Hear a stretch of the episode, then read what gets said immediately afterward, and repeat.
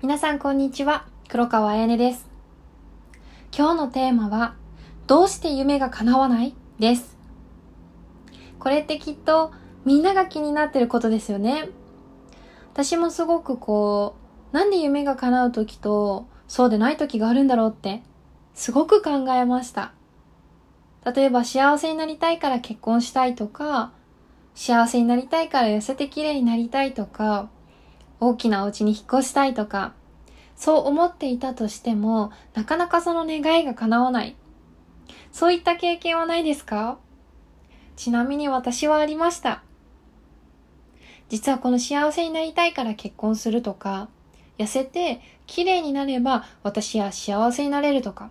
ここに住めば私は満たされるっていうその願いっていうのは、今の自分の現状を肯定しているだけの夢とか目標とかゴールで、実は今の現状維持に過ぎないものなんです。私もこの心理を知ってから、あ、そういうことだったんだ、なるほどねって思いました。本当に同じだったからすごくよくわかるんです。だから自己啓発とか受けて、その時は、あ、私変われるかもって思うんだけど、でも行動が変わらなかったり行動が続かないのは実はこういった心理が人には働いているからなんです。で、これはどういったことかっていうと、例えば何々になりたいとか何々に絶対なるっていうのは現状を肯定しているだけのセルフトークです。セルフトーク、つまり自分の発するその何気ない言葉とか無意識に話しているその言葉は全部セルフイメージからできています。つまり何々になりたいとか何々に絶対なるっていうその言葉は現状なってない自分を肯定している姿から出てきたセルフトークになります。要は今の自分から見たセルフトークだから未来も変わりません。痩せたくて行動してる人は何々に絶対なりたいとか何々に絶対なるっていう言葉って出てこないんです。例えば、もっとわかりやすく言うと、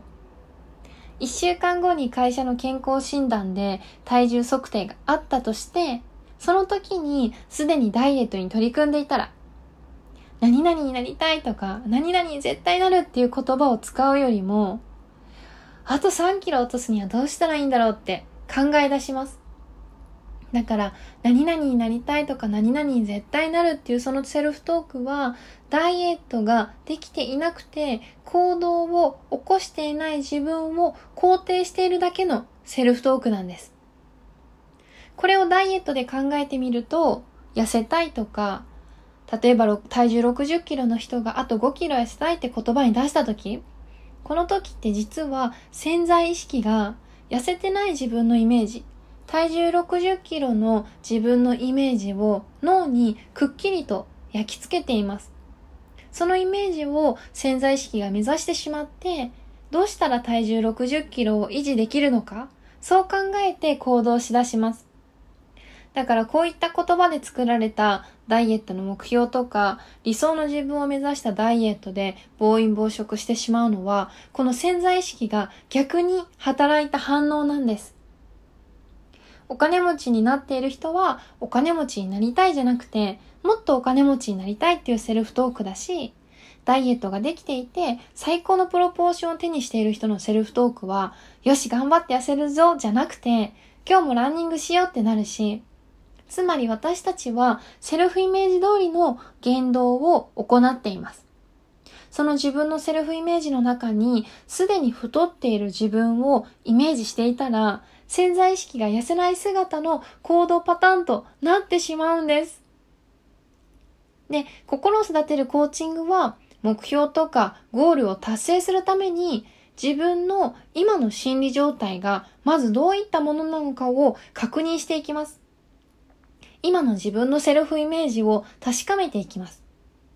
こういったように認知科学とか機能脳科学とか行動の心理学を取り入れたコーチングを受けると、現状の心理状態を知って自分の潜在意識を書き換えていくから、目標とかゴールを達成しやすくなります。どんなにやる気があってモチベーションが上がっても今の生活が変わらないのはこの自分の今の心理を理解していないからです。だから理解することで解決することができます。心を育てるコーチングはそんな原因を発見していくことができます。ワークを行っていきながら夢とか目標とかゴールを設定して自分のセルフイメージをどんどん新しく構築していきます。もし今結果が出ないとか収入が増えないとか得られないとか彼氏ができないって悩んでいる人がいたらまずセルフイメージを再確認していきましょう。できない自分とか頑張らないといけない自分